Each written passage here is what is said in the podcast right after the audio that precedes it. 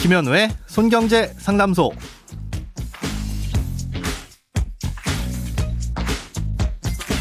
새는 돈 맞고 숨은 돈 찾아드립니다. 손경제 상담소 김현우입니다.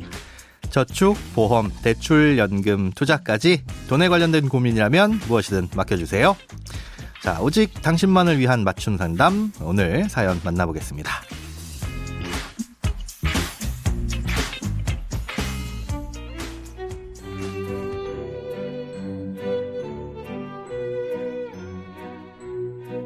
투자를 꼭 해야 하는지 고민인 20대 직장인입니다. 저는 지금 예금, 적금만 넣고 있는데 왠지 남들보다 뒤처지고 있는 것 같아 불안한 마음에 얼마 전 100만 원 정도를 주식과 코인에 넣었다가 전부 다 손해를 보고 있습니다. 나름 큰 돈인데 괜히 쓸데없는 욕심을 부렸나 싶어 후회가 되다가도 조금씩 오르는 걸 보면 지금이 기회인 건가 싶은 생각도 듭니다.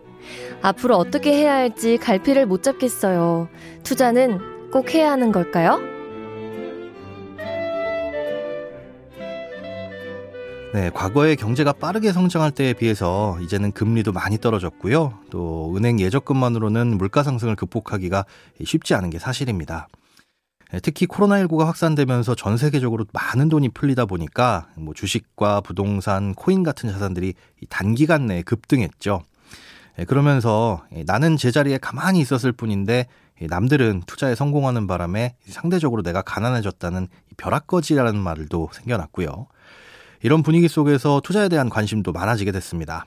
음, 가파르게 오르는 자산 가격을 보면 투자는 선택이 아니라 필수라고 강조하기도 하는데요. 사실 뭐 저도 투자에 대한 관심은 가지시는 게 좋다 이렇게 말씀은 드리는 편이지만 솔직히 말씀드려서 꼭 그래야 하는 것은 아닙니다. 잘 살펴보면 대부분의 사람들이 지금까지 뭐 투자라는 걸 하지 않고도 큰 문제 없이 살고 있고요. 또 앞으로도 별 문제 없이 살 가능성이 높습니다.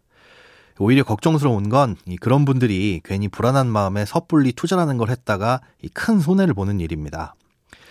사연 주신 청취자님도 소액이라도 투자를 해보시고 손해를 보셨으니까 느끼셨을 텐데요.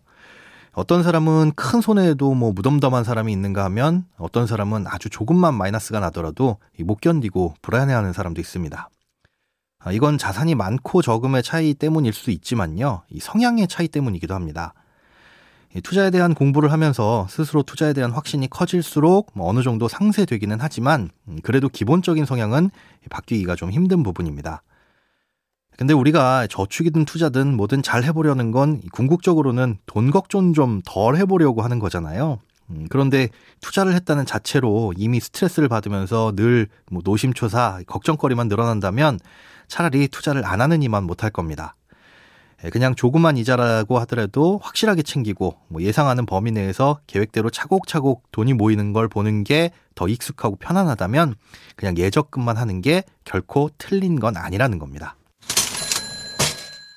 예, 무엇보다 돈에 대한 불안함이라든가 초조함 같은 건 대부분 타인과의 비교에서 시작됩니다. 신기하게도 많은 분들이 저한테 물어보시는 게, 어, 제 나이 또래 사람들은 얼마나 벌어요? 뭐 혹은 제 나이 정도 되면 얼마나 모았어요? 뭐 이런 질문들입니다. 다른 사람이 나를 남과 비교하는 건 참 기분 나빠하면서도 스스로는 다른 사람과 비교하려고 하는 경우는 많은데요. 아마도 지금 내가 잘하고 있는지를 확인하고 어, 안도감을 갖고 싶었을 겁니다. 그런데 이런 비교는 내가 만족하는 기준이 명확하지 않으면 늘 뒤처지고 있다는 생각을 들게 합니다. 세상에서 제일 부자가 되지 않는 이상은 이런 생각이 사라지지 않겠죠. 무의미한 비교로 속상해하고 불안해하기보다는 작은 적금 하나 가입하셔서 만기까지 유지하는 그런 소소한 목표라도 세우고 달성하면서 잘하고 있다는 확신을 쌓아가시는 게 더 의미 있는 일이 아닐까 생각이 됩니다. 크고 작은 돈 걱정 혼자 끙끙 앓지 마시고요. imbc.com 손경제상담소 홈페이지에 사연 남겨주세요. 여러분의 통장이 활짝 웃는 그날까지 1대1 맞춤 상담은 계속됩니다. 돈 모으는 습관 손경제 상담소 내일도 새는 돈 맞고 숨은 돈 찾아드릴게요.